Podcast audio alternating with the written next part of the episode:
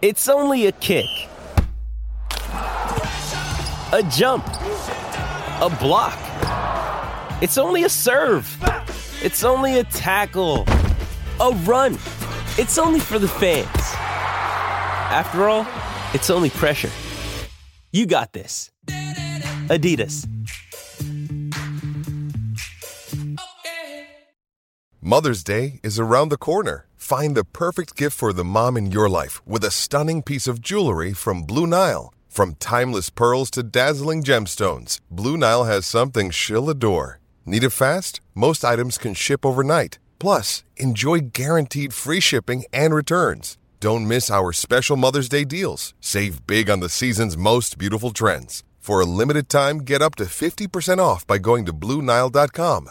That's Bluenile.com. Yes, that's right. Erling Haaland's greatness is undeniable at this point after breaking the scoring record for a Premier League player in a single season. The achievement comes at a time when Man City look unstoppable in Europe when they dominated Bayern Munich yesterday in the first leg of the Champions League quarterfinals. And to talk football powerhouses and their hunt for more titles is Alex Brotherton, a journalist up there in Manchester. Morning, Alex. How are you going, mate?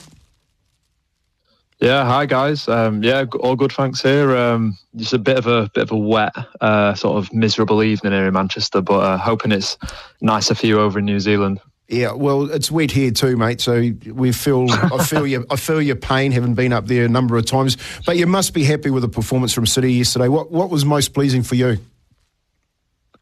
Yeah, it was, it was a great performance. I think um, I'd, so, I'd probably go along with what Guardiola said afterwards, actually. Which, yeah, not every team scores three goals against Bayern Munich, but what really impressed me was City's. Um, solid defending, really. You know, we saw Ruben Dias, John Stones, Nathan Ake, Manuel Akanji making some great blocks, uh, Ederson making a few good saves. Um, and we've, we've not always seen that from City in the latter stages of the Champions League. You know, they've never struggled to score goals. But you think to last season against Real Madrid, um, past game, past uh, quarterfinals against Tottenham and Liverpool, um, that defensive solidity hasn't always been there. But last night they they just looked like you know we're not letting you pass, and that's that. Um, and yeah, it was obviously at the other end of the pitch. You know, you've got Haaland breaking more records. Bernardo Silva was incredible, but um, I think for me, the sort of the less glamorous side was the most impressive. Um, but yeah, all around great performance. So Pep is a very emotive and a, a, passionate man and a passionate manager, and, and, sometimes you feel like his teams embody his personality a wee bit. How badly do you think he wanted yesterday and to put a statement up against Tuchel? Yeah, I think um, obviously there was a lot made before the match um, about Thomas Tuchel's record and that uh, that season when City lost the Champions League final, played Chelsea three times in six weeks, I think it was, and, and obviously Chelsea won every single game. But yeah, of course, I think I don't think Guardiola would have been that bothered about the whole Tuchel thing. You know, City beat Chelsea twice after that before Tuchel got sacked. Um, but obviously, it's it is the competition that City haven't won yet under Guardiola and he would have given that the first leg was at home, and now we've got a, a, second leg away in Munich.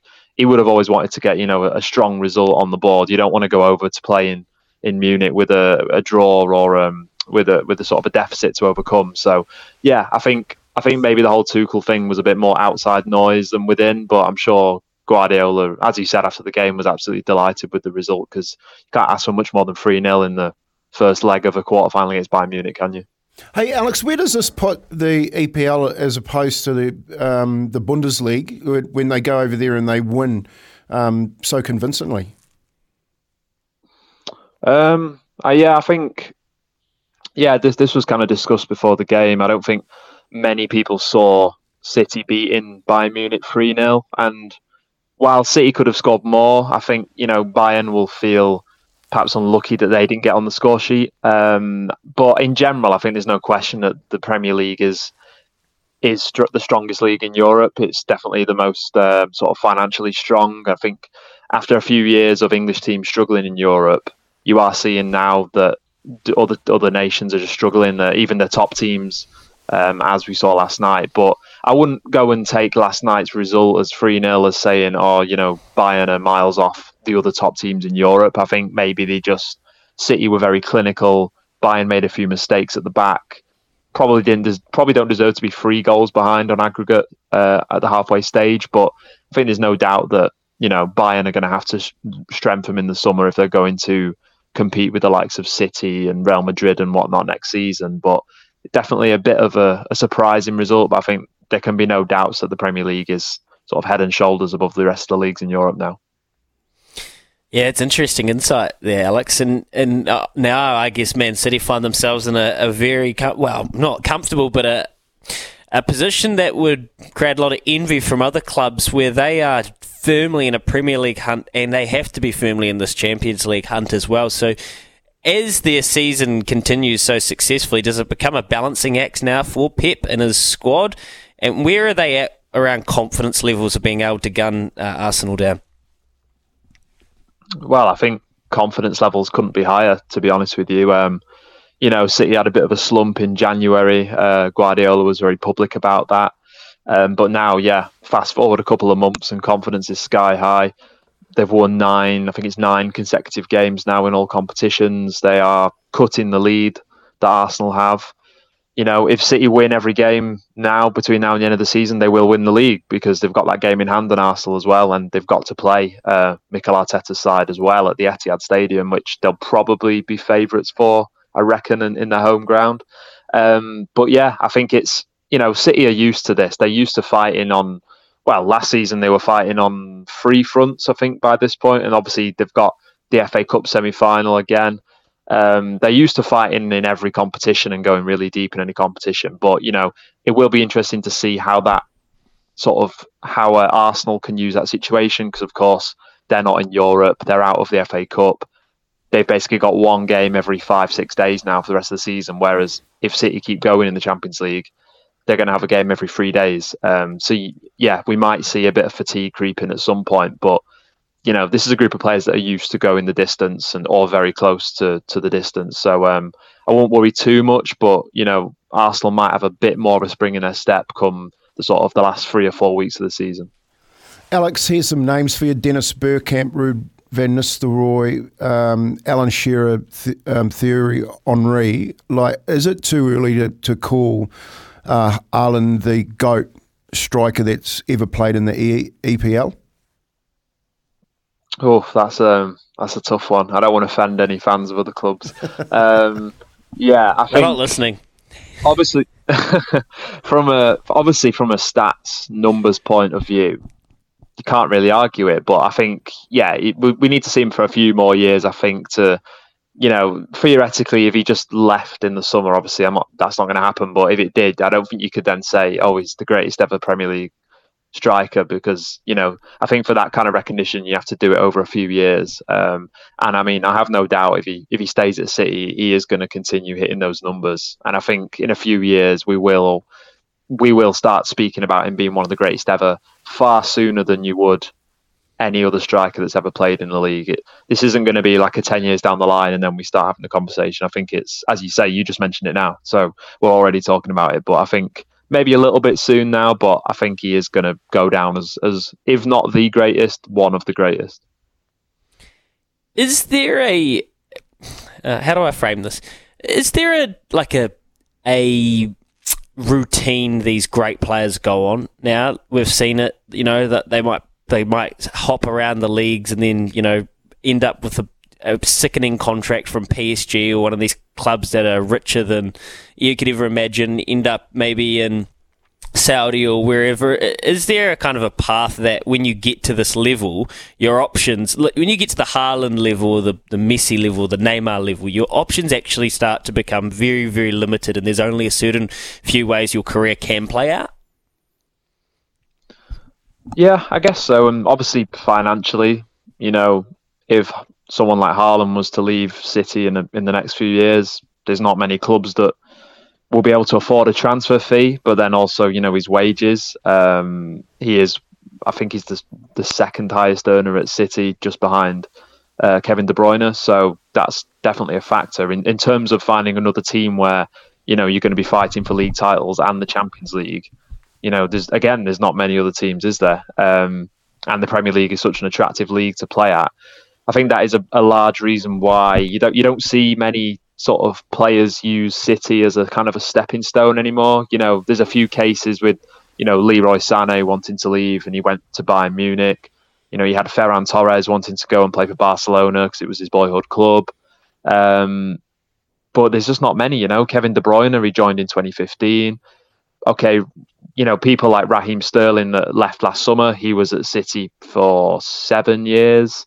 Um, you know, it's just they're just not. You're right. There's just not really many places to go. Um, with Haaland, you know, we have heard quite a bit that he's, you know, he he wants to play in as many different leagues and test himself in as many different teams as possible, which obviously feeds the rumours of Real Madrid being confident they'll get him.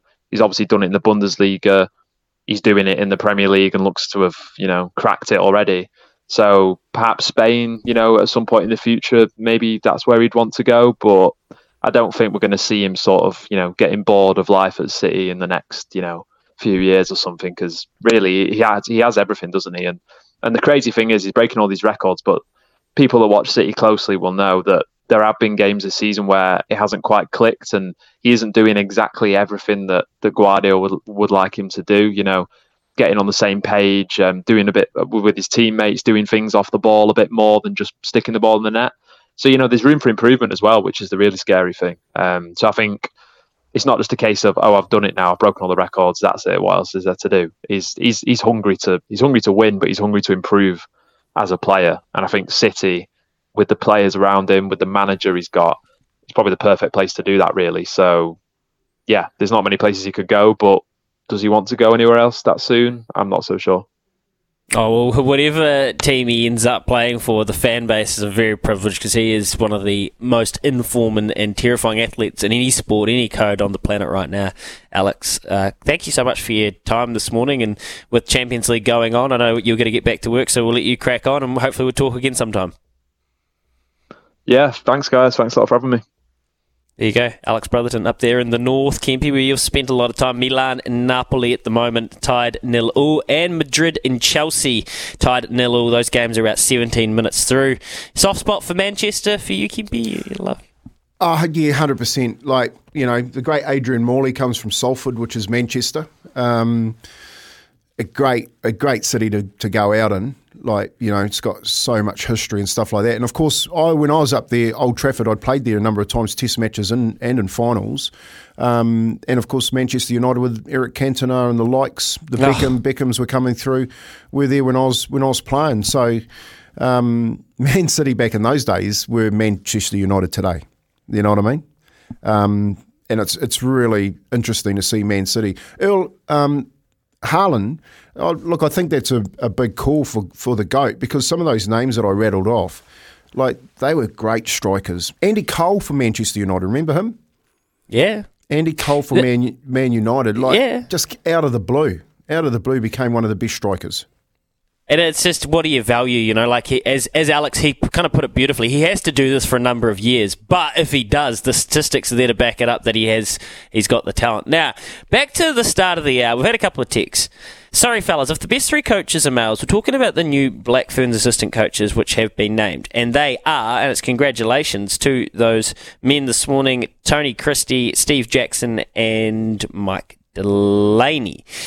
Sorry, uh, we had a text through from Steve straight away. Sorry, fellas, if the best three coaches are males, then they should get the job for the Black Ferns. Did Whitney Hansen even apply for the job? You probably need to start asking the question before you speculate. Well, Steve, we were off to another interview, but here we are to follow it up. And another texter came through nice, sharp, and fast and said Whitney Hansen is the new Matatu coach replacing Blair Baxter. And that is exactly right.